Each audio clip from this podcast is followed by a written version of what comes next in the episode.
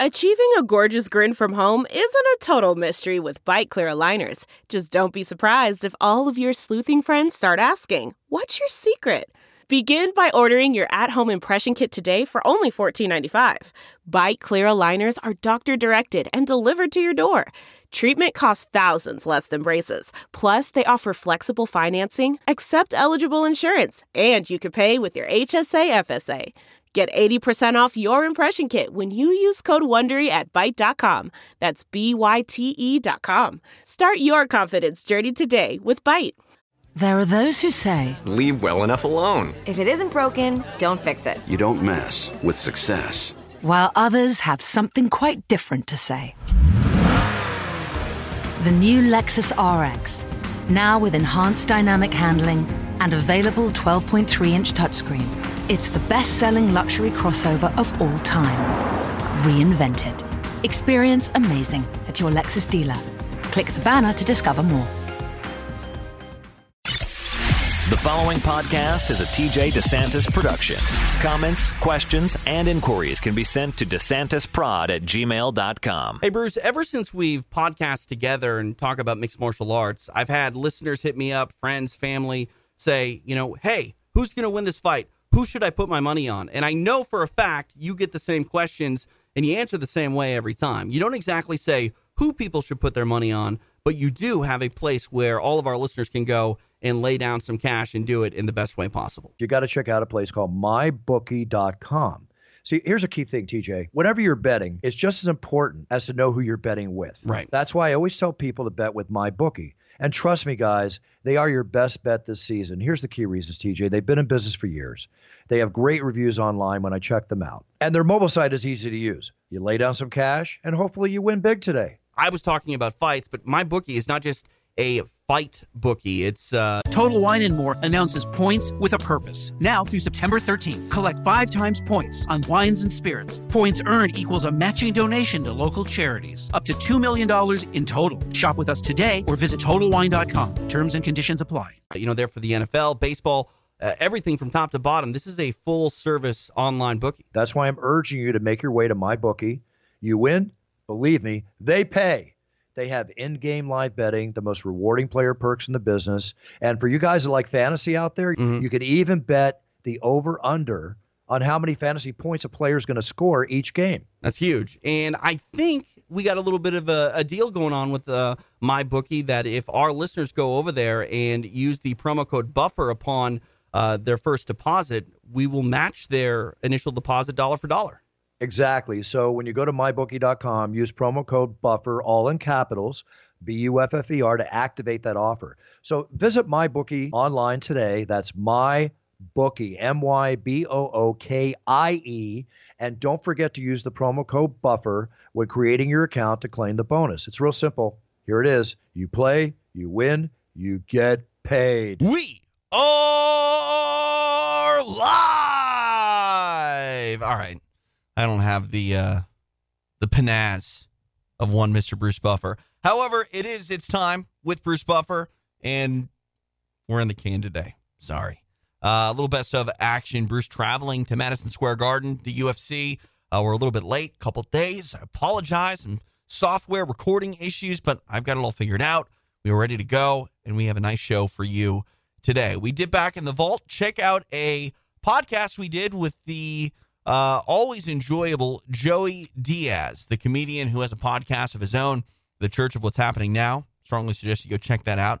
Joey was kind enough to stop and join us a couple years back for a nice 90-minute conversation. And I do know how to do math, I promise.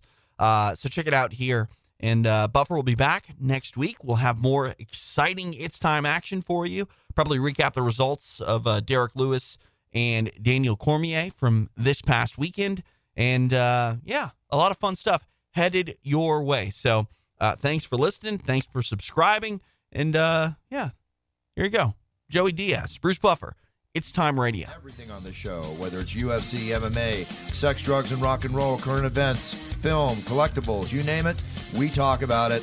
So please stay tuned in, and thank you for listening as we begin this show, our second show of the year, with our very special guest, of course, my co-host TJ DeSantis, who's here, But we're going to have a really edge to the show, a flavor to the show. Somebody calls it Mad Flavor. I'll call it Mad Flavor because he's here. Joey Diaz. Joey, how are you? What's up, my brother? I'm so happy to have you in studio. I'm happy to be here. I was cursing you on the 405 when it was bumper to bumper. But once you get to the Wilshire, it opens up. And you're right. Like, it's a nightmare. It really is. You can't predict traffic in Los Angeles. I live down in Orange County. I come up here every day at 4 a.m. So I avoid that morning rush hour, and then I head home around 1, 2 in the afternoon because I can't do it. It's soul-crushing. It ruins your entire day. It really does. All I know is I live at the beach. You live up in Hollywood, right? North Hollywood. North Hollywood City. So when you go do your, call them, I don't call them go-sees, call them auditions, meetings, all that. When I got to go to Hollywood now, I have to allocate like an hour and a half minimum. It's a horror show. And you have no idea. When I moved to Los Angeles, I moved here in June of 97. Mm-hmm. And my first destination was Hollywood for a few weeks, and I saw how disgusting it was at that time. Right. And I said, listen, nobody moves to California to live in a city. You move to, I grew up looking at shots of beaches in Jersey. Right. Let me move to the fucking beach. So I moved to Redondo. Beautiful, great Chinese food. I lived 2 blocks away from Motley Crue, killed the guy in the car. I mean, it was great down there. Walking to the beach, across this Avenue B, I loved it. But there's a problem. I don't drink, but I was getting pulled over every night. Really? When I made that ride off to 110. When was this? What year? 97. You know what that means? My brother is retired 25 years Redondo Beach Police Force. You might have been pulled over by my brother Brian at some time in the past. It was.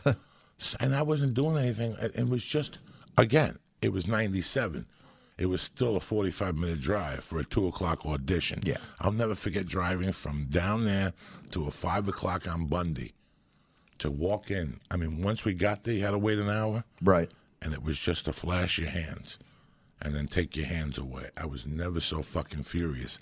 Then drive back to Redondo, then get ready and go back to Hollywood to the Comedy Store. Wait, I'm a little shocked right now, Joey, because are you saying you went in to be a hand model? They called me in. Really? When I first moved here, you would go out for commercials 4 times a day. Yeah. I'll never forget, I had the phone at the house, and they would call you from 5 to 7 twice to give you 2 auditions. And while you were out auditioning, your pager would go off. I would have a pager back then. Oh, man. That's when it was 3 to 4 auditions a day. Wow. You would go on 9 auditions a week for commercials alone. Yeah. You were never stop moving. You'd constantly going. Your day was going. And at the time, I sold cigars. Right. Cigars were huge. So me, I had a part-time job from 6 to 12, making $2,000 a week. Selling cigars on the phone. You made that much money selling cigars? $300 starter kits. You got a $100 commission. Wow. I could do 5 of those a day. All right, step back a second. Okay. Because in my 20s, we talked about on the show, I was like the Wolf of L.A. I was one of the kings of telemarketing out here in the office supply industry. I ran telemarketing and owned telemarketing companies for over 10 years. I had boiler rooms as many as, 60 people in a room, treating them really nice and giving them the whole corporate effect. But are you telling me you sat at a phone and you did pitching all day with the pitch selling cigars? Till I made 600, 700, and I get the fuck out of there at 10:30 in the morning, go home and go to sleep. Give us the pitch real quick, ring a ding. So, good morning, can I talk to Bruce? This is Bruce. Bruce, what's going on? Joey Diaz from American Cigar Company. Oh, I don't want to. Listen, hold on. I gotta talk to you about money. Cigars are the hottest thing. Goldie, whatever, horns on the cover, smoking a cigar. Bruce Willis's wife. People always looking for cigars. Why don't you just have a little humidifier? I do not have the money. Listen, this is what we're going to do. I'm going to ship you out a humidifier and a cigar starter kit. They usually go for $4.99. I'll send it to you for $2.99, to start up. I could sell fucking 6 of those in the daytime now. Easy. You know what's hooking me right now? That accent. Oh, it's that dialect, that East Coast vibe, man. This is it. Like I feel like when you're given that pitch as, the mark, if you will, I don't have a choice. I'm buying this thing. Right. But this is the kind of voice where you've gotten calls. This is the kind of voice that's perfect for the stockbroker call. Right, yeah. It's perfect for the sports call, the betting call for the football games. A bookie? Sunday, I got to pick. You can't miss tonight. That's it, right there. I used to work for a sports betting service. I have no doubt. And it wasn't that it was a sports betting service. They weren't a scam. They really worked hard on what they did. I knew the 3 brothers who ran it. But their genius was their sales pitch. Mm-hmm. And that sales pitch has gone with me forever. Sure. That sales pitch I use in comedy. I believe in it. They were in the business of blowing your fucking wig off. Give me the opening, because that's where it's key. What's happening? Bruce, who's this? This is Pete. American, go fuck yourself, Pete. Bam. I was talking about it last night. You got to work. They're degenerate gamblers. They live like this. Yeah. You got to catch them when they're here. Right. Yeah. That's when they'll talk to you. When they're here, they're not going to talk to you. Right. So you got to keep calling these fucking savages. Right. How you doing, Bruce? Joe Diaz. No, whatever. Carlos Rocky. You know, Carlos Condit. How you doing today? Who's this? Listen, I'm with the fucking bookies of America. Listen, man, you guys keep calling me, and you just got to steamroll them. I work for a guy named Michael Cennera. Do you know who Michael Cennera is? No, I do. The Wall Street called him the Wall Street of bookmaking. This guy's tremendous. He goes at about 72%. What I'm looking to do is do this with you. What do you bet per game? $200 a game. But listen, tonight I got some action. You're going to walk away with $32.50 net right off the bat. What's it going to cost me? Usually going to cost you $3.50. I tell you what, you sound like a nice guy. Throw me a deuce and I'll call you back and pick up the other $150 tomorrow after you won the $3,000. That's it. What's the name of the credit card? How's it look? What do you got? A MasterCard? 5 what? 6 what? What do you got? Let's do it. And then you just got to fucking work them. And you had to like, what are you doing right now, Bruce? I'm sitting here watching TV. You know what I'm doing? You know what I'm doing? Count money. I just finished a lobster tail. Yeah. And some Chinese chicks going to suck my dick while I'm finger banging in the asshole while she does a line of coke. You know why? Because I made $500,000 last night. Listen, do me a favor. Go to Western Union. And said, fucking Carlos, $750. Fuck you. Papa. Okay, fuck me. Fuck me. I'll tell you how strong this is. Right. Okay? Fuck you, $750. Go down there and mail me $350. You're going to win $10,000 tonight. Tomorrow, you're going to... Listen, the first thing you fucking do is you're going to send me my fucking $2,200 tomorrow, okay? I'll send the guy over there that'll break your fuck. Not even that, because you can't throw a crack. You can't say that, yeah. And you can't curse on a long-distance call. Hang on, let me find my wallet, because I'm going to give you everything I have right now. You can't curse on a long-distance call. That's a felony. Is it really? Yeah, you can't curse on a long-distance call. No kidding. Yeah, so you got to be careful of all this shit. Wow. Are we penalized and committing felonies right now? No, the internet doesn't matter. You know, I think that the best education I got as a young man, me, right now, telling you this. I did some mistakes. I didn't join the service. Sure. But the thing I did the most, and I tell parents all the time from my experiences, don't let a child go to college the first year after high school. You're making a big mistake. You're throwing away money. And a lot of people say that, you can't take a year off because you never go back. Take them and put them in a fucking sales job. Something that's belly to belly. That's the biggest education they're going to get, because that year of selling belly to belly sales or telemarketing sales is the most you're going to learn about life than 4 years of college. It's going to make you hungry. Because you learn about human behavior. Yeah. Everybody's a bullshit artist. I'll be back with my mother to buy that car. No, you won't. We were talking about we were talking about this last night, a friend of mine. Right. The best gift I had, I worked for this fucking old school Jew named Artie Pressler. Uh-huh. And Artie Pressler, did you watch the 7-5? Yeah. The 7-5, when they meet with the drug dealer, he asked for a $24,000 deposit. Right. Nobody would go for that. This guy, Artie Pressler, used to say, nobody makes an offer without a deposit. When I worked for Artie Pressler in Boulder, I was a college kid, and I remember times I come up, Bruce is going to buy the car. Right. He made us an offer. Where's the deposit? Huh? He's going to buy the car. Available salesman, come to the desk. Go get the deposit from this fucking guy. Right. And he wanted, let's say the car was $25,000. That's a $2,500 deposit. He wanted $5,000. And if not, you better get me a watch, a shoe. Collateral of some sort. Some kind of collateral. Some purpose of intent. And you didn't figure out why. Like when I sold cars, this Artie Pressler said, you always have to take their information down and write it. Don't ever give somebody a credit app. That's rule number one. Right. Now you have control. When I'm asking you, Bruce Buffer, what's your Social Security number? That's an intimate question. Yeah. Once you answered that, I got you. The next question is, Bruce, you're going to suck my dick or what? That's it. Right. I got your Social Security. I got your MasterCard information. I got your wife's name, where your wife lives. Not a five-liner. You got them. This is all psychological stuff that's part of the sale. It's all aspects of the sale. I mean, there's certain terms like the doorknob sale when you're leaving the room and you reach for the doorknob. You go, wait a second. You don't leave without the sale. You don't leave without asking the sale. But I want to get back to something you just said. You said that out of high school, take the year off, the telemarketing, the sales jobs, the belly-to-belly jobs. This really helps you understand life. Joey, you're so correct on that because, A, and I've talked about this on the show before, I'm going to reiterate very lightly, that's what I did, and I'll tell you how I did it. I was in sales before I was out of high school with my own jewelry business, selling and asking for the sale and taking the money. I went to Santa Monica High School, graduated, then I went to Santa Monica College, and on the board I write about this in my book, It's Time. There was a little 3x5 cardboard. It said earn $350 to $550 a week, or $250 to $350 a week, selling over the telephone. Now, this is back in 1975, when $350 a week... That's a lot of money, It was $1,000 a week today. For sure. Okay? So I went in. I became the top salesman in 2 weeks. I became the sales manager. I wanted his job. I got that in 3 months. I opened up my own company thinking I could do the same thing. When I was 19, my own corporation, 80% of the sales force, about 30 guys left to go to work for me because I was so motivating and I learned how to do it. I wound up getting sued for over $1 million by the people I work with that I was at that first job with. Long story cut short, I had the lawsuit thrown out. They paid all my legal bills, and I went back to work for them, owning part of the company for a higher bit of pay. And I never went back to school. I went to school for a year and a half, and I told myself, studying sales, that I would go to work at this telemarketing thing from 5 o'clock in the morning till 2 in the afternoon, going to school till 10 o'clock at night. I started making $100,000 a year when I was 19 years old. So then with that, why do I go back to school? So I said, okay, I'm going to take off school for 2 years. I'm going to make it in the business area. I'm learning the nuts and bolts of this, and I never went back to school. I'm not saying that's for everybody. It's not for everybody. But here's the thing, guys. Okay, so it worked for me, Joey. Between me and my wife, we have $80,000 in student debt. I'm a radio broadcaster. She is not doing what she went to school for. She went to school for a graphic design degree.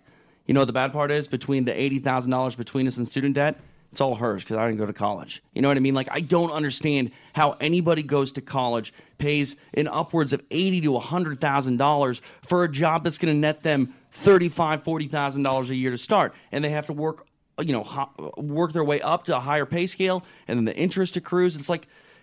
people that are going to a four-year university, especially if they go to a specialized university or a specialized school like my wife did, you're setting yourself so far behind in the grand scheme of things. I don't know if we're ever going to pay my students, my wife's student loan. Here's the reason. See if you agree with me on this, Joey. First off, Joey and I'm speaking for ourselves.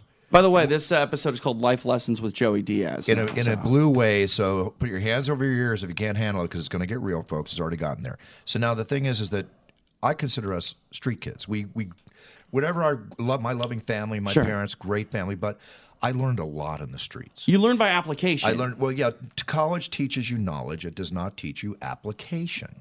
Right? Well, okay, so I just want to say one thing real quick about the colleges is they'll teach you book information. They don't teach you how to do any job. That's the point. So again, knowledge, not application. You need to apply. That's what you did. That's what I did. And that's what you've done since then.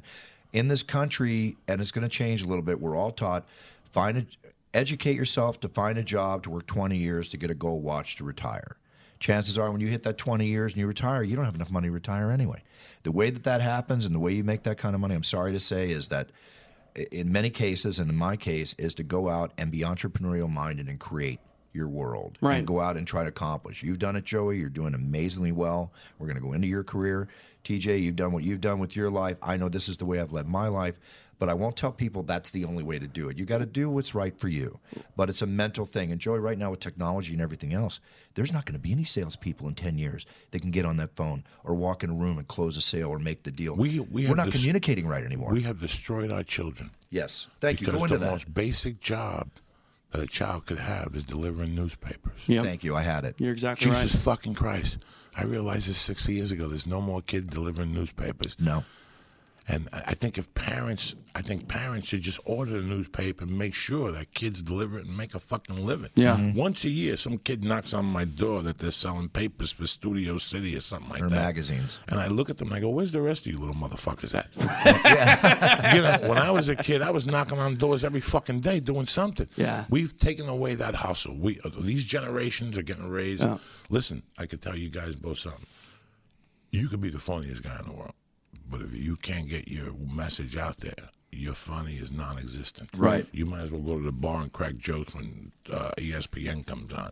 Right. I did not become a full comedian till I started using what I learned as a child to better my career with the internet. Here's my question, Joey, is I look at kids that are in middle school, maybe high school now, They are so socially awkward and socially uncomfortable that I worry when they get away from their parents, even when they go to college, that they're going to lock themselves in their dorm. They're going to do the bare minimum of what they need to do, even if they exceed at what they do. But when it comes to actual application, networking, trying to get a job, they're useless. They have no idea how to carry a conversation. Or they're going to go out and they're going to come up against, and I'll speak for ourselves, some street sharp people like Joey or me, and they're going to get eaten alive.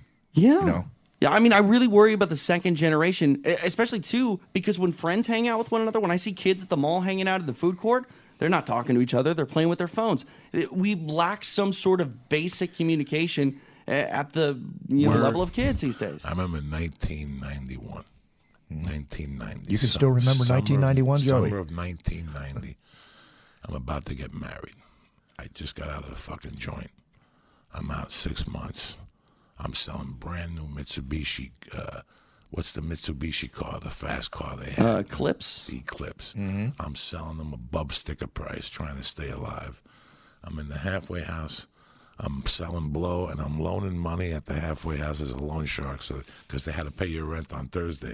People don't get paid till Friday. Wait, you're out of jail and you're back to selling again? I'm in the fucking loan sharking business at the halfway house. Gotcha. And I was level 4, so I came in at midnight, so there was no cop, so I could sneak in packages. Right. So I was trying to do everything I could to pay for this wedding. I'm a street guy. I was doing everything I could to pay for this wedding and to prepare for this child. Right. I was stealing with 3 fucking hands. And I never forget that I'm going up, like this salesman comes in, and he's like an articulate older guy, very European, you know, and he's fucking killing me, guys. Mm-hmm. In those days, I was very competitive, and I did whatever it fucking took. And the motherfucker would always go out and smoke cigarettes. So for 2 months in a row, 1 month we finished at 15 and 14 and a half. But your money in the car business is in bonuses. After you hit like 8 cars, the 9th car was a $200 bonus. I think the 16th car was like a $2,000, $3,000 bonus. Wow. Right. I got 15 cars going into the last day of the month, and this cocksucker's got 14 cars. I got him. I'm going to win the salesman of the month. There's another 5. I'm going to walk out of this month with a $15,000. That's a lot of money for 1990, Joey. It's the last day of the fucking month, and this motherfucker goes outside and pulls an up, and it's a mother and daughter team.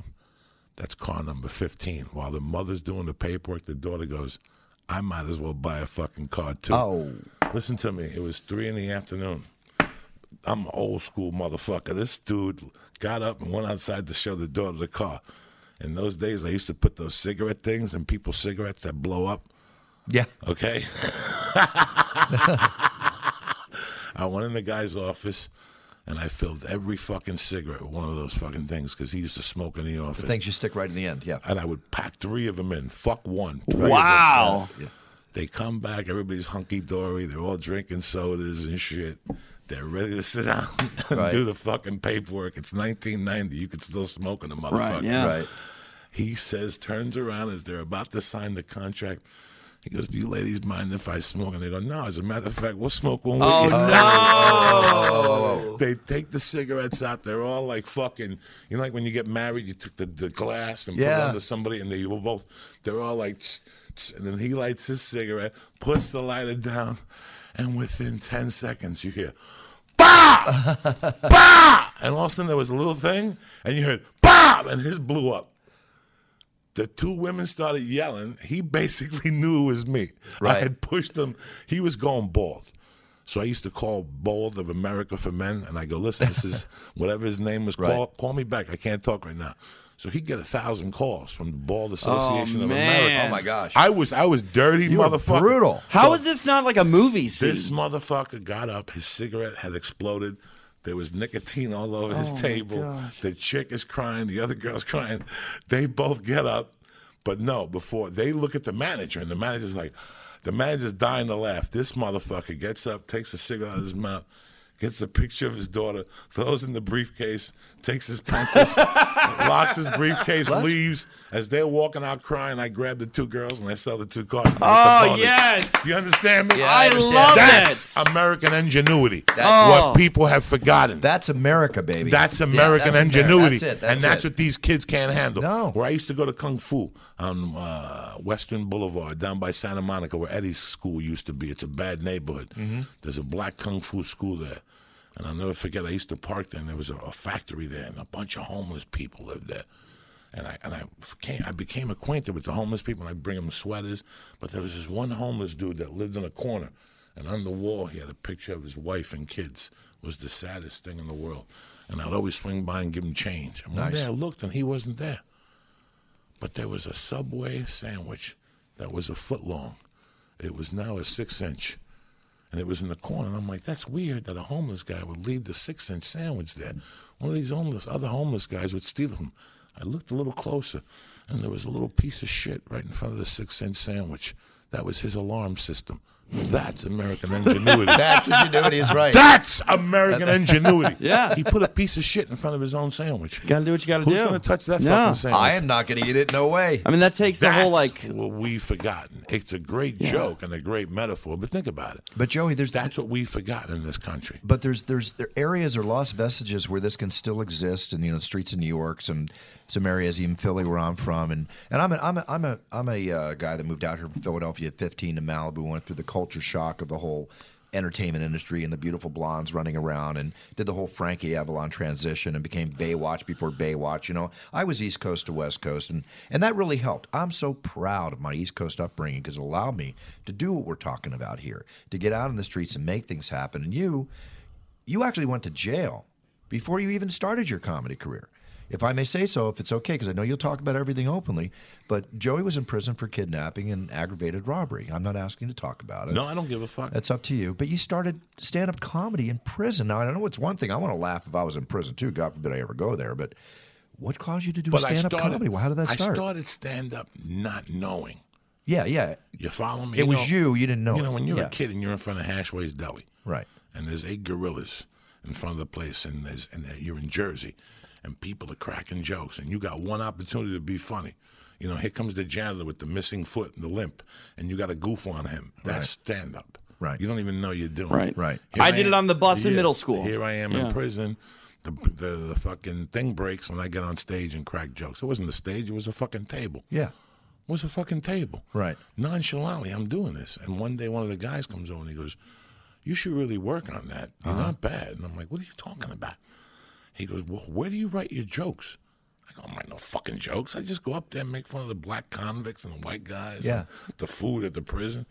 He goes, you don't have a notebook? I go, no. He goes, you really should work on this, because if you're going up there, and that was it.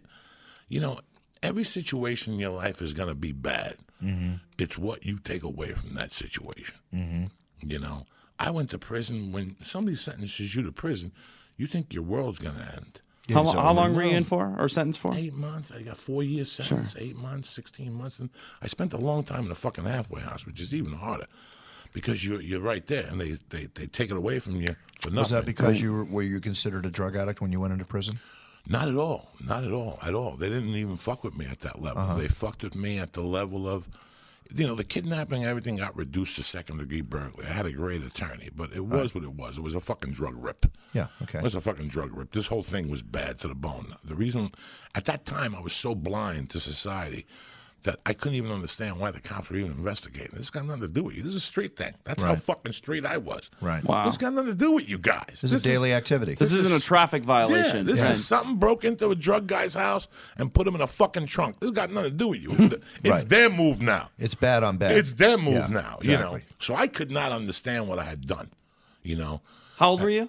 28. Okay. No, 25. I had not understand what I had done because where I'm at, where I'm from.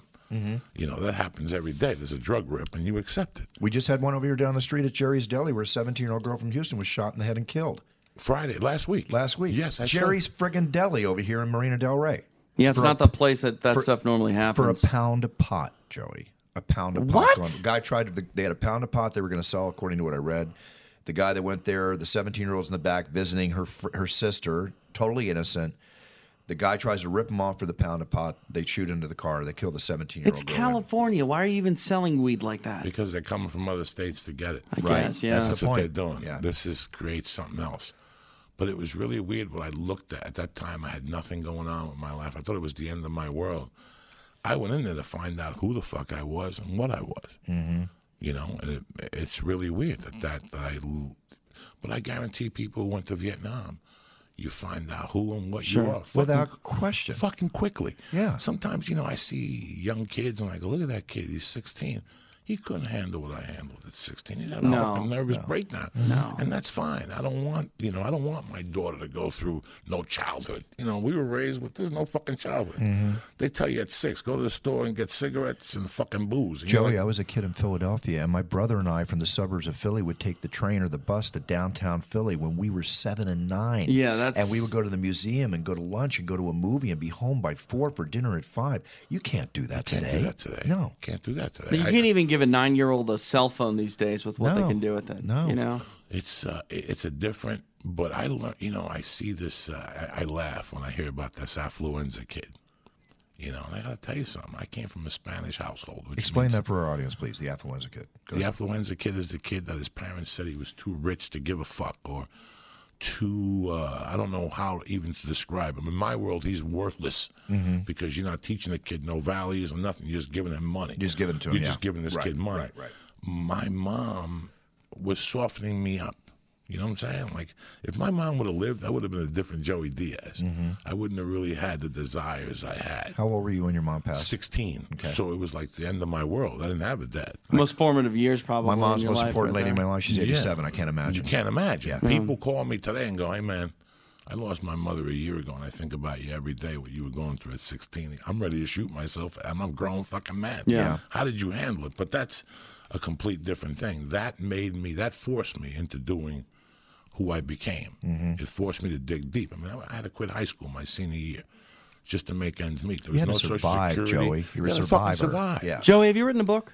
Huh? Have you written a book? It's in the works. Please, because I mean, I'm serious. Like, I'll be quite honest with you. I'm not the biggest comedy fan. I'm familiar with your work. I love The Longest Yard. Fantastic film. But you know, sitting here, this is the first time that I've learned a lot about you and just your upbringing. I mean, you sound like a huge success story. It'd be cool to kind of put that on the. This is what America's supposed to be. People in America, you know, when you become a felon, do you know the benefits that you get? Correctly, I'll need you to explain those. Oh, well, you can go to college and prison. No, let Joey take it. You could come out of jail and file for disability because you're disabled as a felon. Really? And get disability like every month. Disability on what? Like mentally disabled? Is that what they think? People are not going to hire me. Oh, wow. Can't get a job. People use prejudice. Listen, for 10 years after I got out of prison, do you think I put it in my application? Why would I? I'm going to say no. Do that. I'm going to say no. I bet you couldn't live with yourself. If you did that. Now you can't do it. Okay. Now you're dead. Right. Even back then, they come to me for what I do is I get a job selling cars. In the first 3 days, I'd sell cars like an animal. So when they come to me and say, "Can we talk to you about something?" We did a background check. Jose Diaz got arrested. But you proved yourself already. And I had already proved myself. Yeah. And I look at them and go, "Jose Diaz is John Smith when you're fucking Spanish, okay? Right. Okay, go to Miami and look for Jose Diaz. Your head will blow up. Yeah. That could be anybody. That could be a guy that came in Marielito. Get out of here with the thing. Then I just sell 4 fucking cars. Right. And they look at me and go, "He's got a point," and they'd walk away. Right. Maybe it's the wrong Jose Diaz. So who cares? It's the wrong Jose Diaz. I had many salespeople work for me that I found out about police records. I found out they were ex-drug addicts at times, or they were actors in training. You know, going in, and many of them went on to become very successful character actors. Bottom line, if that guy handled himself well or woman handled her well, and they're selling and they're doing their job and producing, then you know what? Everybody has a right to change. Everybody has a right to succeed. Everybody's got a second chance. You got to give somebody a second chance. But me not hiring a felon because of corporate policy, you know what, man? I get it. I get that this is an insurance company and I can't have a guy with a dragon on his fucking neck walking around. You understand me? Right. But I never went for none of that. Right. I'd apply for these jobs knowing that I was already going to get a little bit of backlash if they found out. Right. I'd be open with you and tell you. Anybody who judges somebody on that isn't fucking real.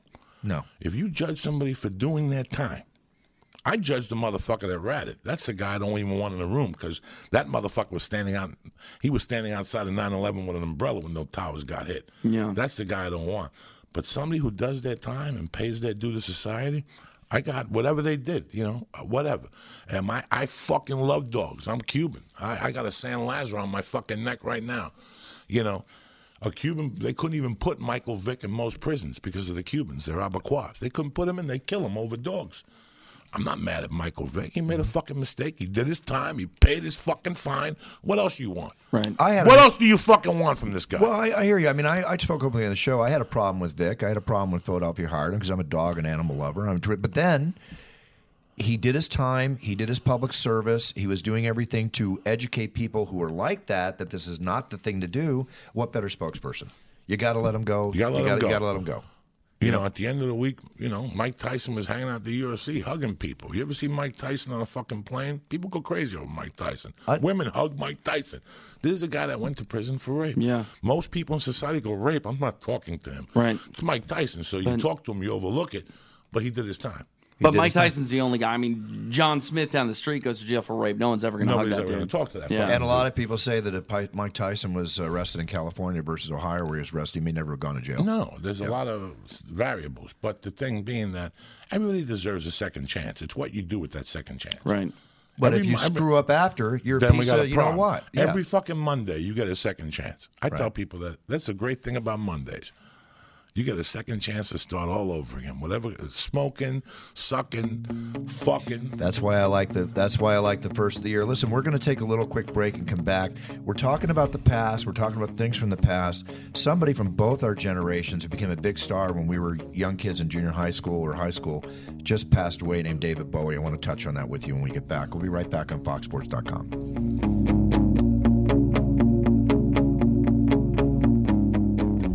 Do you struggle with an untreated sleeping problem? Is wearing a CPAP mask not for you? Are you simply out of options and want to try something new? Finally, there is a simple and comfortable solution to sleep great every night. It's time to get the No-PAP Positional Pillow. Sleeping on your side is commonly known to help reduce snoring for many people. One side is stuffed with a supportive foam block, which is soft and firm. The other side is stuffed with a polyester down alternative, which is soft and comforting. Perfect for snoring and restless sleepers. Minimize the tossing and turning in the most simple and comfortable way. Your solution could be simple. Every sleeper is different. Find out what works for you. Check out nopap.com. That's NOPAP.com. Save 10% now when you use the promo code It's Time. That's 10% when you use the promo code It's Time. Check out nopap.com. That's NOPAP.com. It's time to begin! Who am I kidding? I'll let him do it.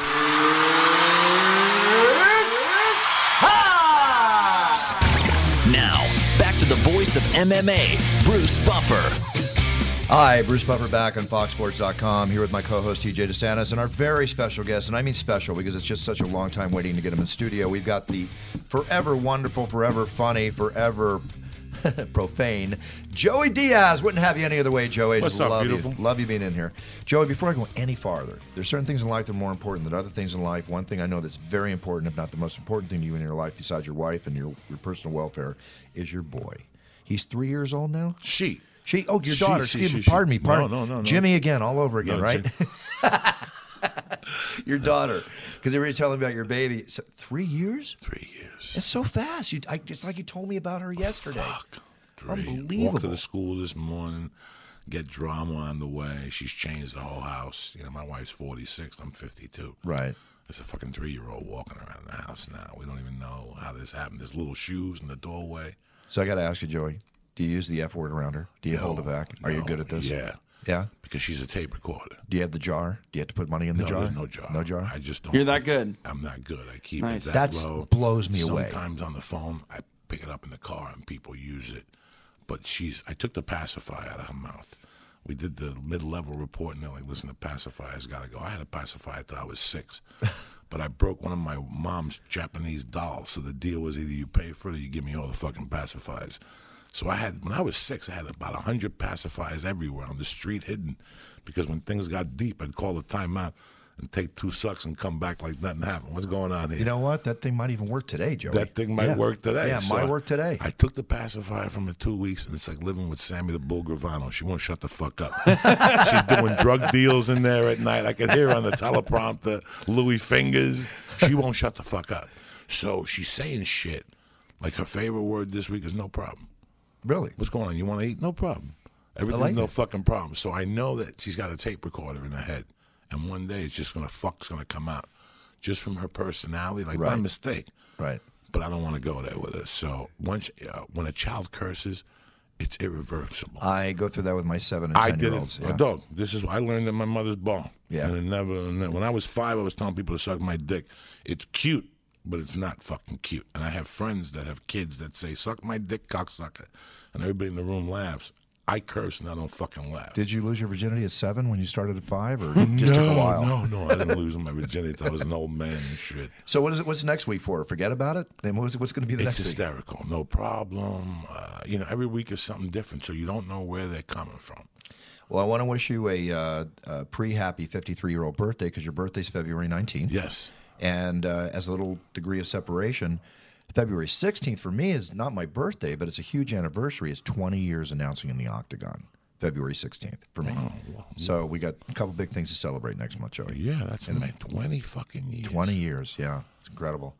So that's that. Now, when you go back, and one of the finer musician artists, if not one of the finest of all time in his varied musician form, were you a fan of David Bowie back then? Because he was like a changer of things. Me to lie to you and tell you I went to see him? No. Do you want me to lie to you? I loved him.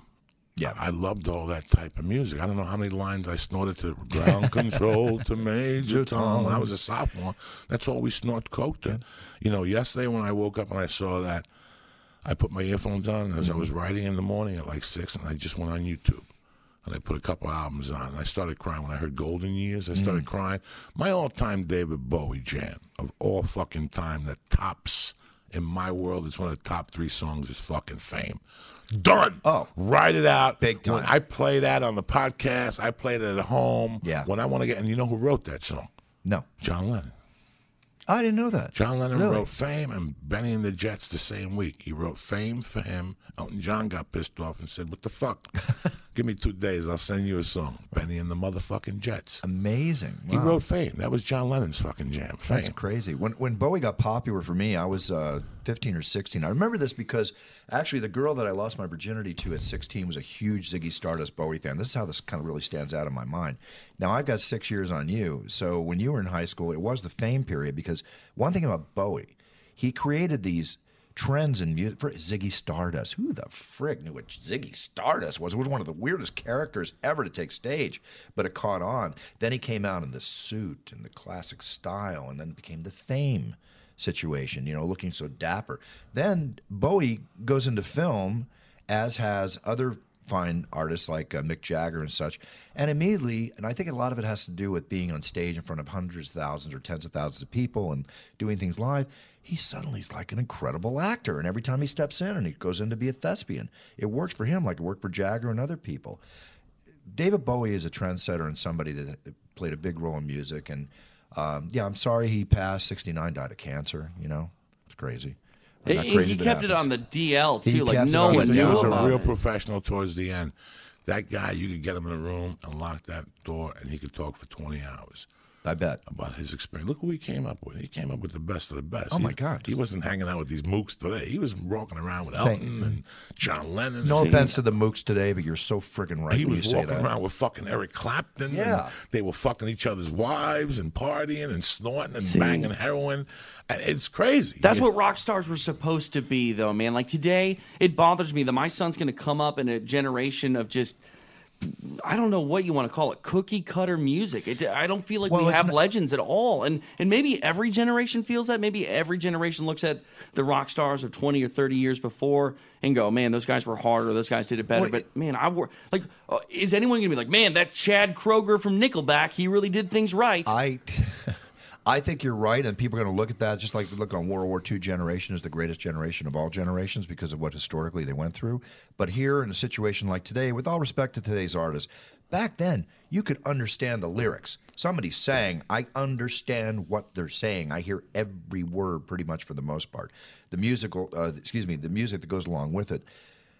Is today's generation only knows what today's generation knows. Right, they don't know anything else. I will tell you unless they want to historically dig and get in there. The 80s rock scene was the last generation of rock that had rebels. I used to hang, as I've said it before on the show, Joey, back in the 75 and the early 80s. I lived in Malibu. And occasionally, because my dad had a connection at the Hyatt House next to the Comedy Store, which they used to call the Riot House. I used to live there. I would go take my girlfriends, and we would shack up for the 3-day weekends, the 2-day weekends. One time the road came down on the Coast Highway. I could not get to my house. I would have to do the 2-hour detour around the valley to get there. What did I do? I put myself up the high. I lived there for 2 months, Joey. You know, the greatest thing in the world, I could leave my house, go to work, and my bed was made when I got home. And I had room service, and of course every other pleasure that went with it. But I used to watch Santana go in and out of there, and Led Zeppelin staying there, and you know, I happened to be there staying and hear that, you know. And there were some antics. It was crazy times back then. And what did I do every Friday night? I was at the Comedy Store, Joey. I grew up at the Comedy Store. I grew up at the Westwood Comedy Store when David Letterman was hosting all the shows. We talked about this on your show when I was on your show. I used to see Robin Williams and guys would come in. It'd be amazing the great comics would come in, as you do, to test your material. When you go to a comedy store, you're not always working to make a dollar. You're sometimes there to test your material, right? Exactly. Yeah. And some of these guys, what is it, $50 a set or whatever? 15. 15 a set, yeah. And you're there doing your thing. Joey, I would go to the comedy store as much as 3 times a week. It was incredible. And when I took a date, and I've said this before on the show, kiddingly so, to laugh and do all that during that 2-3 hours, that set up the whole end of the evening, which is what we all wanted, which was a great amorous end of the evening. Thank you, comedians, for helping me succeed more in my social life, you know? And I have this bucket list thing, which I talked to Tony Hinchcliffe. He wants to write material for me. But I am going to do a 10-minute stand-up bit before I die. I have to. You need to do it before the end of the year. Yeah, that's what you really need to do. I've been wanting to do this for... since my 20s. What, your 20th anniversary party? We'll have you up there and goof on Dana. Well, I don't know about that. That could be the kiss of death. Goof on the Fertitti brothers, the whole fucking deal. You know, phones left at the door. We'll confiscate everything. Phones left at the door. But it's one of the things I want to do. We'll talk about it, and you know, I would really love to do that. But anyway, all my best to David Bowie's family, his loved ones, everything, and thank you for all the entertainment that you've given us over the years. It's incredible. It's funny because whenever I watch a fight, and Big John or whatever, you always put your hand on the one under their armpits with the microphone. I'm always asking, if I know Bruce Buffer, I wonder if he tells Big John they'll make sure he wears deodorant this week. Because I got to fucking have this suit on for the rest of the fucking night. You ever get onion on your fucking suit? When you're playing basketball, you get an armpit on your shoulder. Yeah. You got to wash it off 18 times with gasoline and shit. And, so whenever I see that, I always make a giggle to myself about you. Well, and sometimes the pay-per-views come in and their feet appear really yellow. Like everybody in the UFC That's true. Oh, my God, there's some telecast that their feet look like they're fucking yellow, like they got like a, not fungi, but some other disease, impetigo, like whatever the fuck Michael Jackson had, whatever. Oompa-lapa feet. Oompa-lapa feet. It's hysterical. Some episodes of the UFC, their feet are just so fucked up, and you're like, why am I watching this shit? But you know lighting. See, all I know about John, don't know about that so much, is that I used to jump back from John, and I used to do the jump back after I would be at the refs. It's because in the early days, John used to step on my foot every time. And I jump back real quick to get away from that step back he would do with that 280-pound body stepping on my foot. It wasn't fun. So that's why I used to jump back from John. But do you watch the Golden Globes this weekend at all? I watched Ricky Gervais's monologue. That's it. So hilarious, fucking hilarious. I mean, who is like him? Fucking hilarious, dog. Did you see when Mel Gibson went up stage and he asked him? No, I didn't watch all that part. He basically asked him, as Gibson's up there, he goes, "Well, can you tell me what sugar tits means?" You know, it's like only Ricky Gervais, maybe you could pull that off. He is. I said it on my podcast last night. I played this. I love him. I love his comedy. I love his delivery. I don't know if he writes his material, But I love it. I love how he punishes them. Punishes them for being fucking dummies. It's like the English Don Rickles, but maybe even worse. Oh, my God. He punishes them for being dummies. And they sit around, you know, politically correctness is destroying us. I always feel if you ate somebody's ass at one time or another in your life, you can't be politically correct. Like that, and everybody's eating somebody's ass or somebody's pussy, so what's with the fucking politically correctness? You know, unless you're 50 you've never sucked a dick and you're a female, then you could say ill. But until then, what's with the fucking politically correctness? It's destroying us. It's getting more people fired. Well, it's causing people to become oversensitive. And, you know, I think if you live in this PC world and you finally, you know, come across someone who doesn't really have boundaries, it's shocking to you. And for some reason, you know, it tends to rub people the wrong way. I don't get it. Well, here's an example of call it political correctness, call it the modern issues that are going on in society. Last week, I got TMZ'd for the umpteenth time. Coming out of the gym, they go, listen, did you hear about, it was on the TV show too, did you hear about what Mayweather said about Ronda and McGregor? How the fact that they're so popular and they say the same things he does, where he's looked at as being arrogant and cocky, but they're looked at as being popular. He said it's because they're white. He was declaring a racism situation. And I'm like, you know, I answered it very simply. Why pour gasoline on the fire when there's some serious racism issues going on in this country? The bottom line is, you know, Floyd, all respect to you, I've known you for years. I don't care if you're black, white, red, blue, or purple. I just said it that way. You will be perceived because perception is reality by the masses, okay? Bottom line, you walked away with $300 million last year. They didn't walk away with $300 million. They walked away with millions, and you're sitting here complaining about their more popularity because they're white. You got your values wrong on this one, Floyd. That doesn't fit my pistol. Am I wrong? The racists, I read something on Facebook the other day, they're accusing Tina Fey of being feminine. Listen. Tina Fey being feminine, she's a woman. Go get a fucking life. That's what I tell all those people. And they use a bunch of big words to show you how intelligent they are and how racist. You know what? If you have a life, that shit goes right off your shoulder. Mm-hmm. If you have a life, it's like the other day, people, and Dos Santos, it's March. Right. It's March. Right. What are you doing today, January 11th? Are you worried about January 11th? That's the most important thing in my fucking world. Today. I don't know nothing about this shit. I don't know nothing. And I don't fucking want to care. You talked about politics. I got felonies, so I don't give a fuck.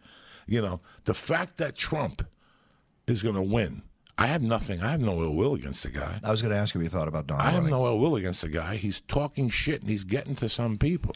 And them capturing those fucking Syrian refugees in Sacramento and Houston helped his cause. He ain't talking shit. Mm-hmm. To some people, they still have values, and that's what he's picking on. You see what these people look like. You're going to honestly listen. How much long? Every 4 years, we vote as Americans to get fucked in the ass.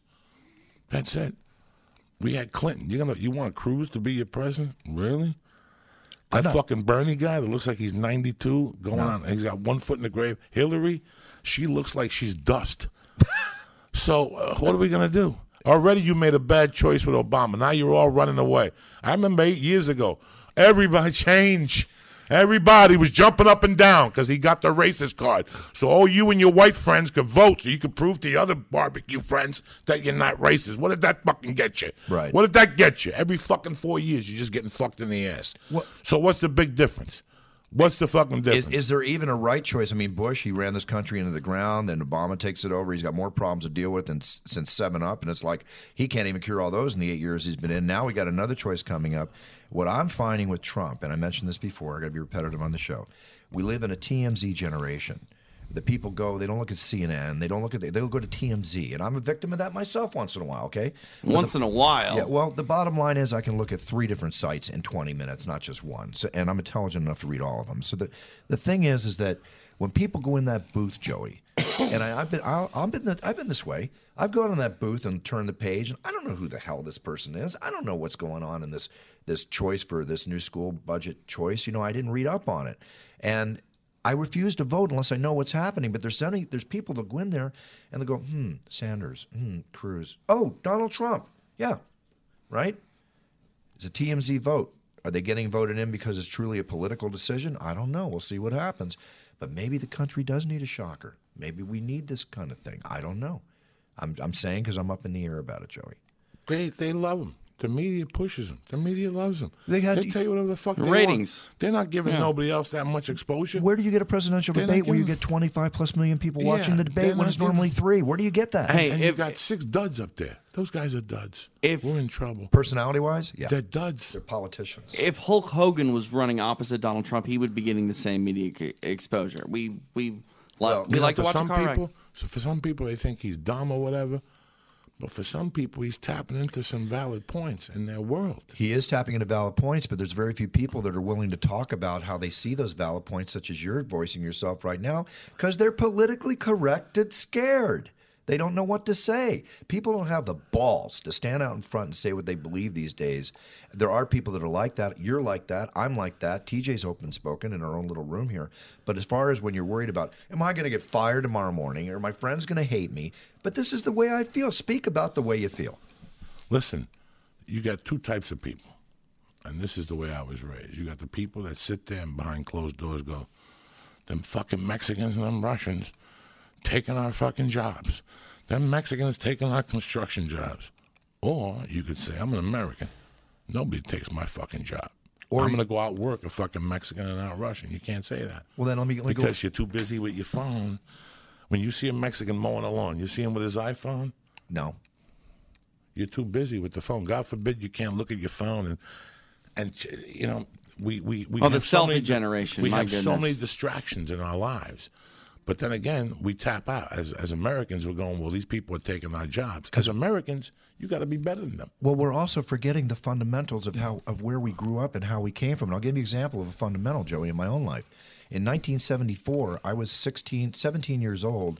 And aside from lifeguarding, before I got into that, I was busboying in Malibu, at the old Malibu Inn and at the Paradise Cove restaurant down in Paradise Cove. I was one of the last, and I'm not saying this is racist. This is not a racist statement. I'm making an observation. Back then, as a young Caucasian boy, we all grabbed jobs as busboys and did stuff like that. And when you look around the restaurants that you go to now, it's not always the case. You know, when Henry and Rupert get old enough, my godson and my nephew, one of the things I'm going to push them in is something that helped shape me. Get a job as a busboy. That's almost like a telemarketing job. As a 14, 15-year-old kid, you learn a lot about people. And you learn how to bust your butt, you know, lifting dishes and doing what you got to do. This is a key job. I don't see a lot of, and again, do I sound racist when I'm saying this? I don't see a lot of Caucasian young boys, you know, 15 and 14 or 16. What has happened to that? Why is that? Well, Tell me why. It is mostly Latino, and they want to work. They want to work, and I give them all the credit in the world. Am I wrong, DJ? I'm not going to wash dishes for $8 an hour. Yeah, that's $8 an hour don't do nothing for me. Yep. Why is this guy? Why is this little brown 5'6" thing feeding the family of 2 with $8 an hour? Okay, doing his part. Doing his part. I want you to think about that. When I go to a restaurant, the first guy I talk to is the busboy, because I'm a busboy at heart. I palm him money. First thing I say is I call him Primo, because they're all Spanish like me, so I call him Primo just to give him attention, say hello, make him feel like something. And if they do a good job, Joey, I'll put a buck in their hand or something like that. You know, something. A five, something. Yeah, something. You know, why aren't we doing this? How come he can make it live? You know. I live in Studio City. Sometimes I go to the Target in North Hollywood in fucking 90-degree heat. And you could say whatever the fuck you want. I see a Mexican woman that's pregnant pushing a kid with another kid in the front, and she's doing just fine with a bag of groceries. Meanwhile, your cunt wife needs a Range Rover just to go to fucking yoga. Where the fuck are we slipping as Americans? We've forgotten our priorities. I get up early and I go to a coffee shop and write. Not a Starbucks. Just an independent thing. I see how half these fucking women act in Studio City, how they double park and don't give a fuck about your car. You know, it's just... sense of entitlement. We've become something else that, you know, we complain about the Mexicans, but we don't take their jobs. Nobody's raising their kid to go, hey, next summer... you're going to get a job doing construction. Well, it's too hard. The Mexicans got it locked up. They work too hard. That's the key word. We don't want to work no more. That's all I know in my life is to work hard. What's that thing? What's that movement years ago that they were doing to Occupy Wall Street? Yeah. Remember they were living downtown in tents, Occupy Electronics and shit. They couldn't commit because what they were occupying, they had in their pocket. How can you occupy anything if you got a fucking cell phone, an iPhone in your pocket? I remember somebody went out and actually proved a point. They're saying, oh, you're talking about boycotting the 1%. And they're like, oh, yeah, let me show you these facts. And it's like, you're doing it on an iPad. On an iPad. What the fuck are you talking about? we can't even get organized no more for a fucking movement. Mm-hmm. That's how bad we are as Americans. You say what you want, at least those hippies waited for those Vietnam vets and threw eggs at them over whatever the fuck they did. It wasn't right. Right. But at least they believed in their movement. These suckers don't believe in shit. I think the bottom line of what we're actually saying here is that we're talking about the principles that made this country great, the principles that helped us get to where we're at today. Technology's interfering with a lot of that, yet it's really great to have technology, so it's kind of a catch-22. But the bottom line is that morality's going to hell in a handbasket in this country. Even and we talk about this in the show because I'm big about it. I'm a white knight. I'm a gentleman. You even talk to girls and ask them how often the guys open the doors for them when they get in the car, how are they going into the restaurant. You know, simple little things. Where are we going to be in 20 years, Joey? Is it going to get better or is it going to get worse? It's going to get worse because we live in a society. Everybody's in their fucking computer. Go to a restaurant. Mm-hmm. Take your wife next week. Go to a medium-level restaurant. Not Applebee's where you're shitting blood for 2 weeks. I want you to go to a medium-level restaurant. Nice entrees, $18, $22 entrees, maybe a $28 entree. Look around the restaurant in between fucking service. People aren't even talking to each other. Mm-hmm. Your wife's got her phone and you got your fucking mm-hmm. phone like a jerk-off. I don't have Facebook on my phone. I don't have nothing on my phone. I don't use my phone for no FaceTime. If you text me, you're going to live in hell because I don't get those texts till nighttime. Don't I know? I'm an old school guy. Gotcha. Your business is phone. Right. I get people hitting me on text for business. I don't return their call mm-hmm. at all. At all. Because if you're that fucking stupid to text me about business, I don't want to do business with you. Right. Years ago, there was again, lessons of our life. When I was a kid, my friend owns Mr. Big's sandwich shop in Hoboken, New Jersey. Mm-hmm. And he was working tons of hours, and he was teaching me how to gamble. You know, those football cards? I'll never forget this. I must have been in sixth grade. Used to pass them out in high school, Joey. And I said to him, "Dog, why are you always here?" And he goes, "I can't find no help." And I go, "What do you mean? I've been here for 20 minutes, and 3 people filled out applications." He goes, "Ah." And he got up, and he went and got a handful of applications. And on the application was a box. Remember the box? Don't check the box unless the box is checked. Right. He goes, "Look how many people right in the box without that. I can't hire him." Yeah. I always remembered that. I always remembered that thing. I took it to heart, the little details, to pay attention, to listen. Mm-hmm. Little things like that, that lesson right there, why he didn't hire people. Just because they did that fucking box. It's a subliminal lesson that I'm the same way. Yeah. If you text me for work, I don't want to do business with you. If you're that stupid, everybody knows. You text me if you want your dick sucked, or if I want my dick sucked.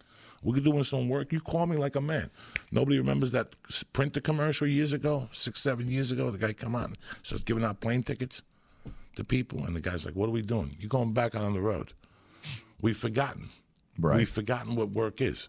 We've forgotten. Everything's done with a fax, email. Mm-hmm. We're going back to hand combat here. And also, too, with reality television thinking, people are becoming artistically inclined or talented because they're famous for being famous, which is not what...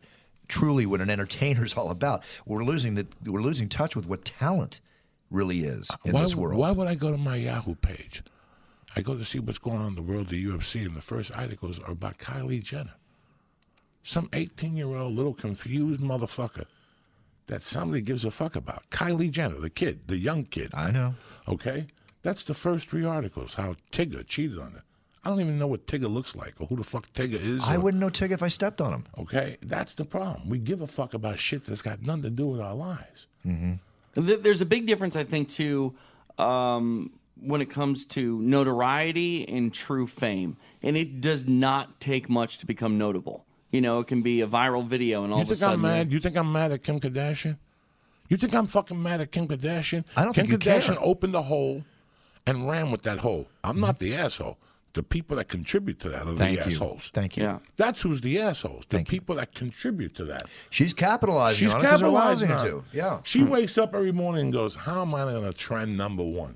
That's how bad of a bitch she is. Right. Her goal every day is to trend #1. Right. Take a picture with a bikini top in front of some ice cream store. She's trending #1. Right. That's her job every day. Right. You can't get upset at anyone anybody who takes advantage. It's just a shame that that's where we've come. But then if you want to go back even further before technology, when you look at the days of Marilyn Monroe and Jane Mansfield and some of these other girls, they were making their living the same way, which is basically T&A, how do I sell it? Where, although, you know, Marilyn Monroe was talented compared to most people, whether they say yes or not.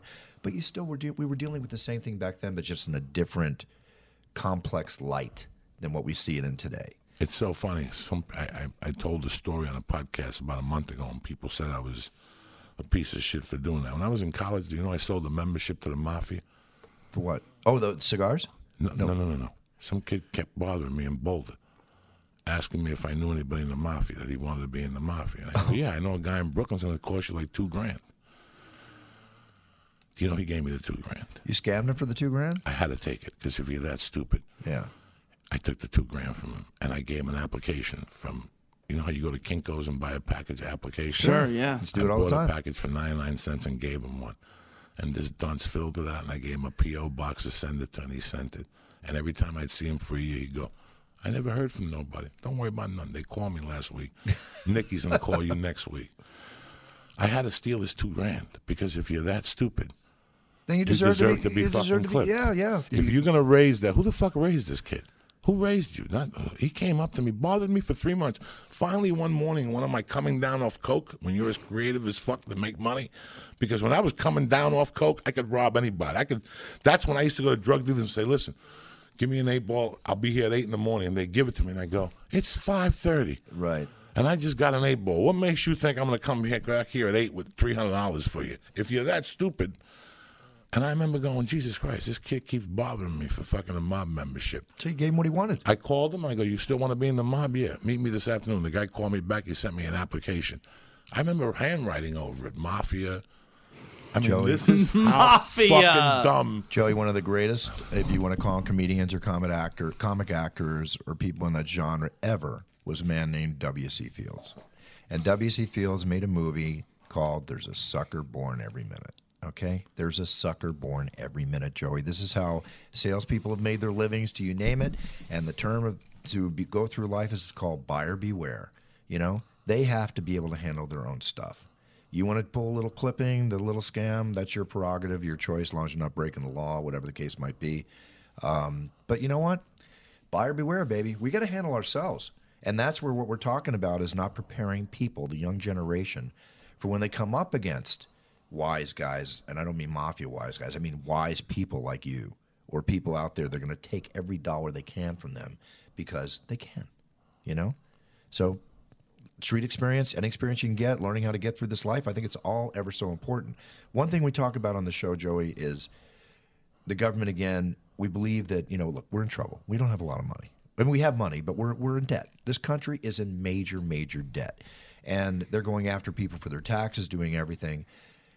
We talk, or I talk and preach legal legislation and taxation of three things. Marijuana, nationwide, done by the federal government so that it's equal in every state, not state by state, but the laws stay the same in every state. Prostitution, I believe prostitution should be legalized, both these items. And the third item, online poker, not sports betting. I have my own personal reason for that. But those three categories, online poker, prostitution, and marijuana should be legalized because, A, it'll take it out of the hands of the bad people. Right? B, tax the hell out of it. C, take the dreck off the streets, the dealers dealing on the streets of marijuana, prostitution, all that kind of stuff. Yeah, so no one's getting shot in the head at the deli. Yeah, so no one's getting shot in the head at the deli, shall we say, and give the people what they want.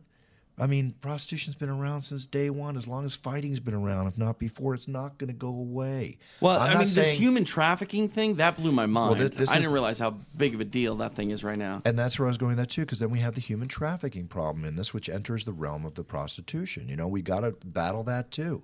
Now, I'm not a play-for-pay kind of guy, but I believe, whether you practice it or not, these are three big things, and it would bring in hundreds, if not more, hundreds of millions of dollars into the government that the government's not getting now, and take it out of the hands of the bad people. How do you feel about those three categories? I don't know. Really? You're on the fence? I'm on the fence. Where? With all three or just with one? You know, I've gambled, mm-hmm. and Thank God I didn't get my shirt handled to me, but I had friends who had their fucking lives changed at 19. Remember, we're only talking about online poker, not sports at betting. 19, okay. You know, prostitution, I'm not a fan of at all. I don't know what to do with a prostitute. I'm nervous. I don't even know where to fucking start. Right. Years ago, they talked me into testosterone. Oh, you were taking testosterone? All those assholes were like, you need testosterone. I'm 400 fucking pounds. And I got so fucking horny, I would hang out outside massage parlors in Studio City and try to talk myself into going and getting a blowjob when my wife was pregnant. I could never do it. Oh, God. I could never do it. What a visual that is. Marijuana is a fucking drug, no matter how you call it, no matter what the extent of it, gateway. I don't know any about that stuff. I smoke it 80 fucking times a day. I love it. There's always something. Look at this girl that got shot last week. Mm-hmm. That's because of marijuana in some way or another, some form, whatever. God pulls the trigger on anybody anyway. Mm-hmm. I just don't know. I'm on the fence. I went to Denver. I went to college in Boulder. I lived in Boulder. I did time in Boulder. I got married in Boulder. I got divorced in Boulder. I lived in Boulder. I went back, and everybody's fucking high. Mm-hmm. In Denver, everybody's fucking high. Do you think that's because of the recent legalization? No, I don't know. It just looked weird to me. You know, this is something that you dreamt about like a... one of your fucked up dreams, and now it's here, and it's doing great in Denver. Mm-hmm. Don't get me wrong. The fucking people getting tax returns that don't even smoke pot. The housing, the construction's booming because people want to move there. So you're saying you've seen the benefits since then? I see the fucking benefits. I see the benefits. Mm-hmm. I don't understand how a fucking sack of shit like Governor Christie is still like, oh, it's whatever. You know, there's all these idiots that have that, and they're allowed to have that. I'm going to Charlotte, North Carolina to start this tour. Right. No matter what you slice it, that's a Bible Belt. They'll be laughing for about 11 minutes. Then they realize what they're about, and they taper off a little bit. Mm-hmm. Always happens to me when I go to the Bible Belt. And I've seen other comics that are a little edgy, too. The first 11 minutes, they're laughing. I lived in the Bible Belt. I grew up partially in Dallas, Texas. But then they realize where they're at and what they're from. And that's what this country, you know, how come drugs didn't get passed in Florida last year? Miami, Fort Lauderdale, West Palm. How the fuck didn't weed legalize? Because there's still people that think about 1920. Mm-hmm. Prohibition, you're saying? Prohibition. Yes. No, their minds are in 1920. Yeah. Weed is still the fucking devil. Yeah, I'd say to the 60-plus generation. Still the devil. Yeah, yeah. And weed, nobody knows the powers of marijuana until a loved one gets cancer in today's society. And they see how the marijuana lets them eat and takes away the pain, and they think it's... But in some... you know, worlds, they don't think there's such a thing as medical marijuana. Between you and I, me neither. 10 years ago. But over the years, I've seen people, medical marijuana stores, that need it a lot more than I do. I'm doing it because I'm insecure. They're doing it because they really need it to eat or to get their appetite back or to stop with the headaches. The medicinal values. The medicinal values of it. Did I believe in them 10 years ago? Now I'm seeing it. I know a mom that struggles with a child with epilepsy and seizures. Ever since he's been ingesting marijuana once a day, he don't get the seizures no more. Well, this is from the fucking mother. Well, this ain't from the kid or high times. This is from the fucking mother. I didn't know you could actually treat seizures with weed. So this is why a lot of people, they have the CBDs now. They have the weed now that doesn't get you high. Mm-hmm. I got two joints at the house that will not get you high. What is it, just the feeling of smoking? It's just it's just the nutrients from it. It's the rebuilding. It's just what these people now with the CBDs. There's a company that's making CBDs for dogs and cats. This is dog bones. But this is the aspect of the legalization that I'm really touching on because this is what I'm touching. This is what I'm touching. Now I don't see a medicinal value for a fucking hooker coming over your house, sucking your dick, and giving you chlamydia. You know, okay? There's they have to do it the right way. The bitch has got to get checked up. You know, I've had him on the podcast, and I love him dearly, but nobody foams from the mouth from eating somebody's pussy. There's got to be something wrong with your pussy if I'm foaming from the fucking mouth, unless we put an Alka-Seltzer in there. You ever put an Alka-Seltzer in the chick's pussy when you're doing coke in the 80s, and their pussy be foaming and your mouth would be foaming? It's a fucking party. But you know, you gotta. Where's the video? If you got a hooker, and she's making whatever LeVar Odom fucking foam from the mouth. That's not good. So you got to put them in a building. They all got to get radiation on their pussy. They all got to be on antibiotics. Okay, that's good. So you know, Let me interject a little more knowledge of what I'm saying, a little more reasoning behind what I'm saying. As far as the marijuana side, I don't want kids, anybody allowed to buy this until they're 21 and over, just like it should fall under properly. I'm more for the medicinal aspects and just that you're pointing on, and I'm for taking it off the streets, taking the profits out of the bad guys, putting it all into the government and being regulated properly.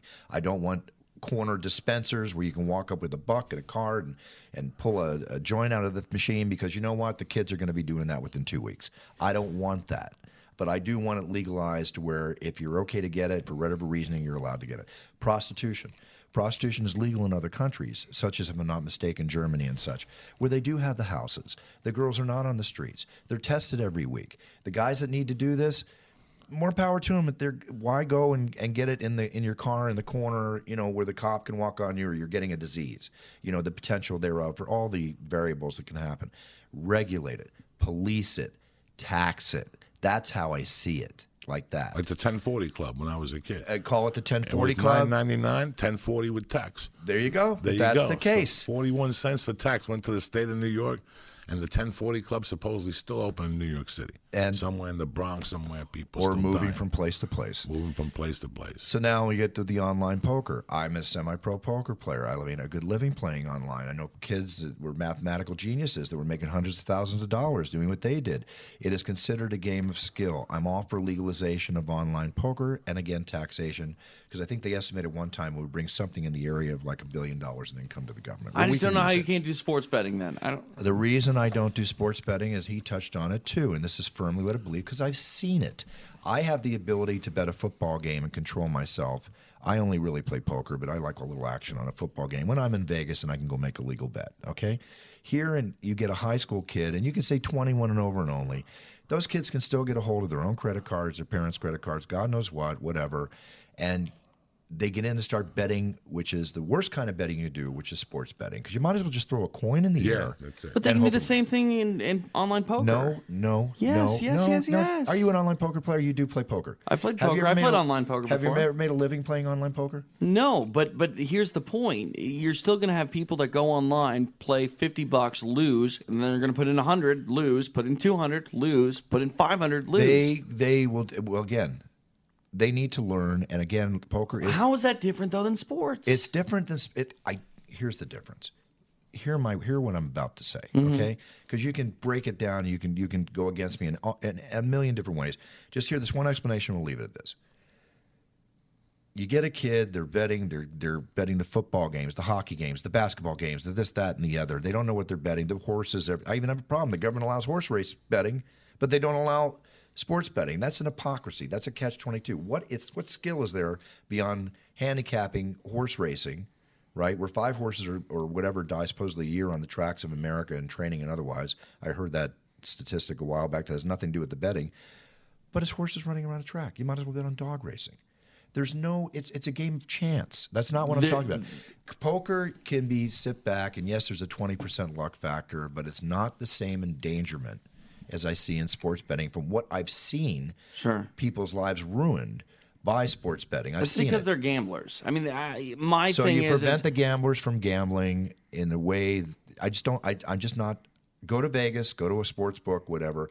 If that was rampant, I guarantee the problems that could come out of that are much, much, much worse than any problems you can possibly imagine from an online poker. You keep talking about skill, though. Like, my skill would be much better at betting on MMA than it would be playing poker. I sit at a poker table, and I have the skill to read the personalities around that table and mathematic knowledge in my head to be able to deduct what the mathematical odds of my calling that bet or not, or going up against you and putting all my money in and pushing you off a good hand when I have the worst hand. That's a game of skill. Those are the same game of skill of me watching Carlos Condit, his old fights, and Robbie Lawler's fights, and then having a good idea of how those two are going to fight and go, I'm going to take the over on 3.5 rounds. If you want to relate it to fighting, that is one category that, based on your expertise, you'd be able to do really good in, and I don't think really applies the same rule as betting on the football games. You're talking about one person. But there are other people that are big football fans. Let's be honest here.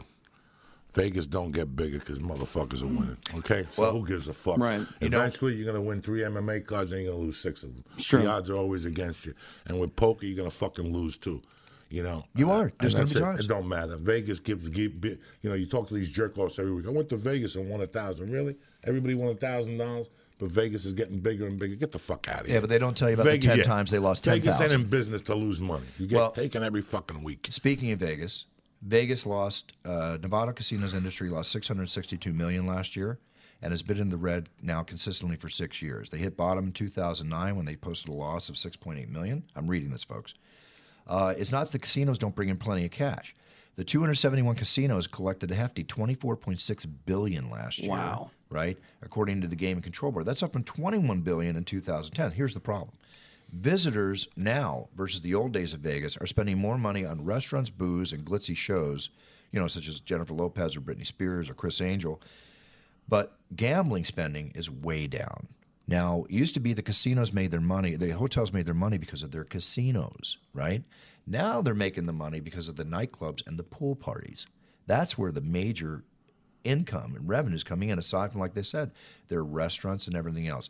So the Strip's at a all-time high in revenue driven by rental of hotel rooms, which is the second biggest spending category behind gambling, and the retail environment, but gaming is lagging, and now they're actually losing money because people are having fun, but they're not gambling. Well, here's the problem. Have you been to Harrah's in San Diego?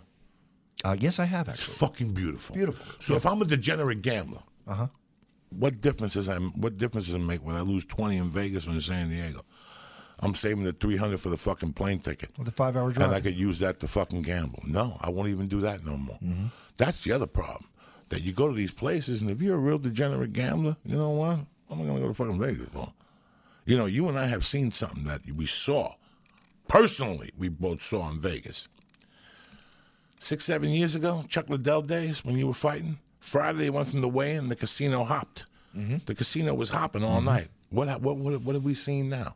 Like, we see people, it's empty, and Saturday morning the lines are long. People are flying in Saturday morning for the UFC now.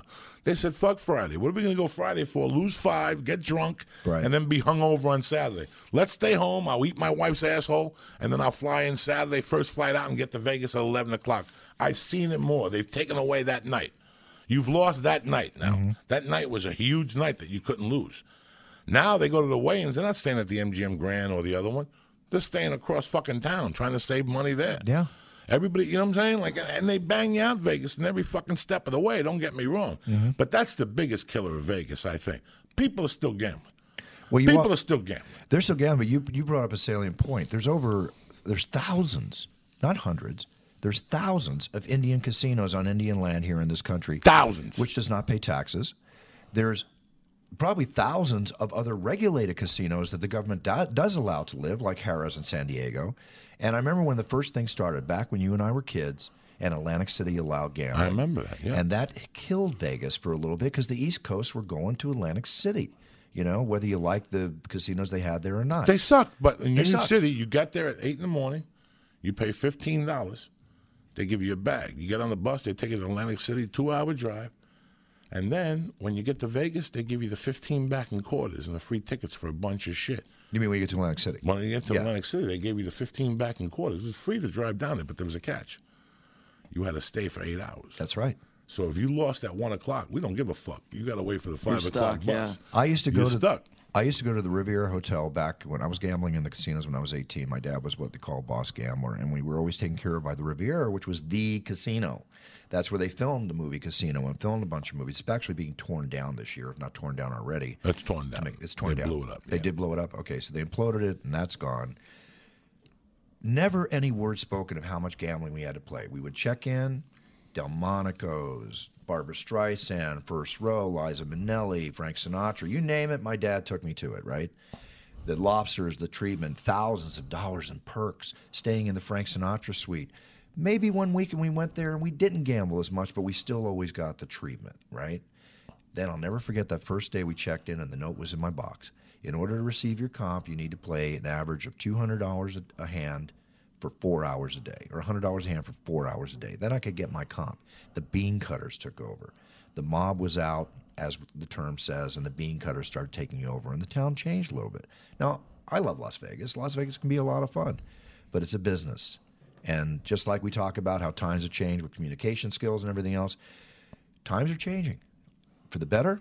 One thing I learned from the sports betting service is that all your money is not bet in Las Vegas. Let's take that game that was played last night, Alabama, Clemson. Oh, the national game. Okay, 45-40. You know how much money was bet? You go online and look up their annuity of what fucking Alabama makes a year off of football, what they make a year. Oh, your head would blow up. What do you think? Let me tell you something. You know how much money was bet last night in that game? Millions. But Vegas ain't going to see it because if you know anything about gambling, your big books are in Mississippi and Ohio. That's where and Costa Rica. That's where Bruce Buffer, who works for the UFC, and he doesn't want people to know his business. He calls a guy like me and says, "Listen, I got to put an action in for 50 grand, but I don't want nobody to know where my action's going. I don't want to be Dana White and the people to know my business." You got a guy? I got a guy in Mississippi that'll take a $500,000 cash bet with $100,000 on payloads on PayPal. You know what I'm saying? I mean, that's reality. You're 60% of the money that was bet last night was bet in Ohio and Mississippi. Staggering amounts of money. One thing for the record, I don't bet fights. I'm an equal opportunity announcer. I do not. Well, it's not that I just don't want to. I don't want to.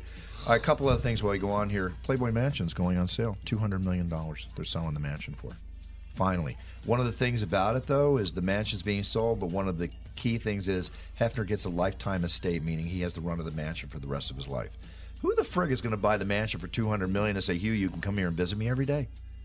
What does that mean? He ain't going nowhere. He's 1,000 fucking years old. Are you into collectibles at all? I used to collect comic books when I was a kid. No more. Wish you had them. Wish you had them. I put on my Conor McGregor knockout of Jose Aldo. I've only done this is the 8th time I've ever done this. I put the cards. You know the cards I hold in my hand. Yeah. Right? With a sign program, an intro recording by me for 30 seconds, introducing you as a champion, signed Topps card and a picture. I put it on eBay. The most they've ever sold for $2,500. The Chris Weidman, Anderson Silva card sold for $2,500 each. Ronda Rousey's last fight sold for $2,100. I give partial proceeds to charity. In this case, the Wounded Warrior Project. Where do you think the cards are at now? Take a guess. Where do you think Conor McGregor card bidding with 4 days left are at right now?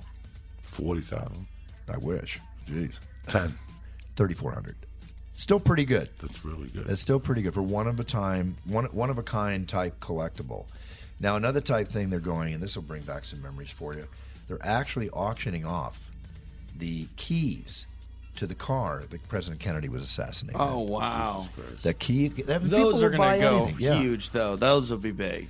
Well, the opening bid starts at 5,000. They figure it'll go around 50,000. They're actually selling Lee Harvey Oswald handcuffs when he was shot. The handcuffs he was in. Oh wow, those will be even bigger. Starting at 4,000, they're selling the bullet and spent cartridge that killed Oswald. Mm. It's really weird. Okay, I wouldn't want that. That's, no, but there's just weird grim people.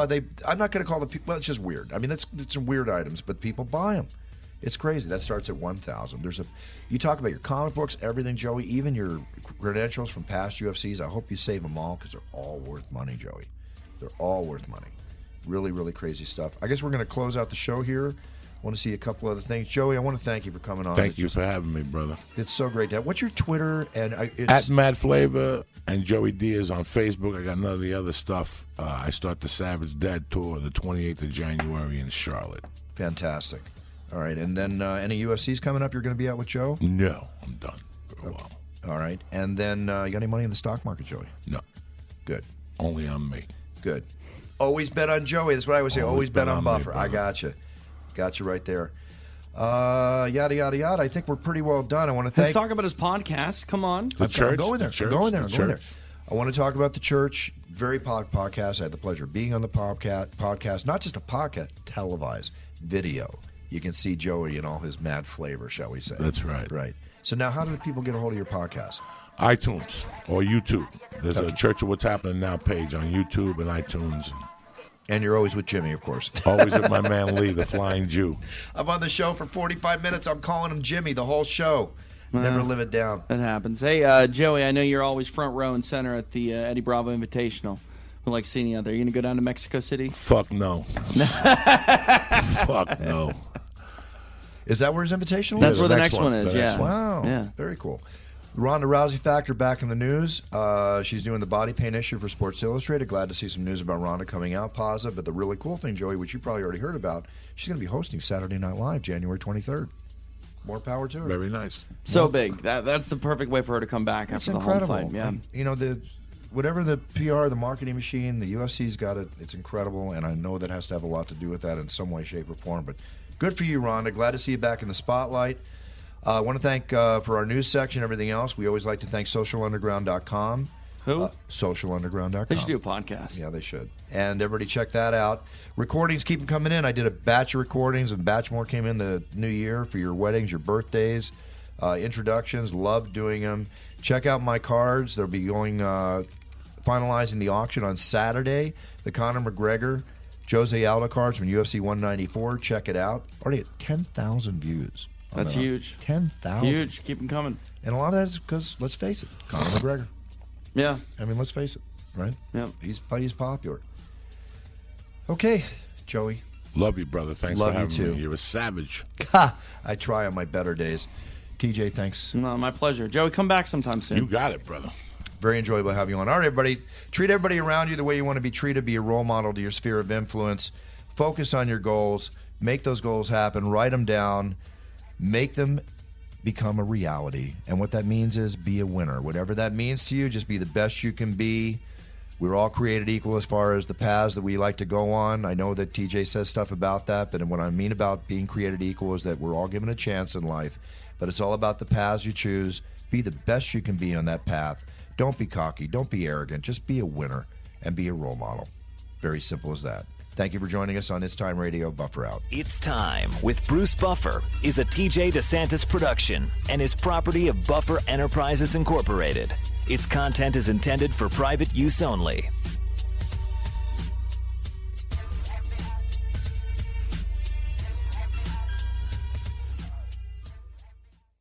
Total Wine & More announces Points with a Purpose. Now through September 13th, collect 5 times points on wines and spirits. Points earned equals a matching donation to local charities, up to $2 million in total. Shop with us today or visit TotalWine.com. Terms and conditions apply.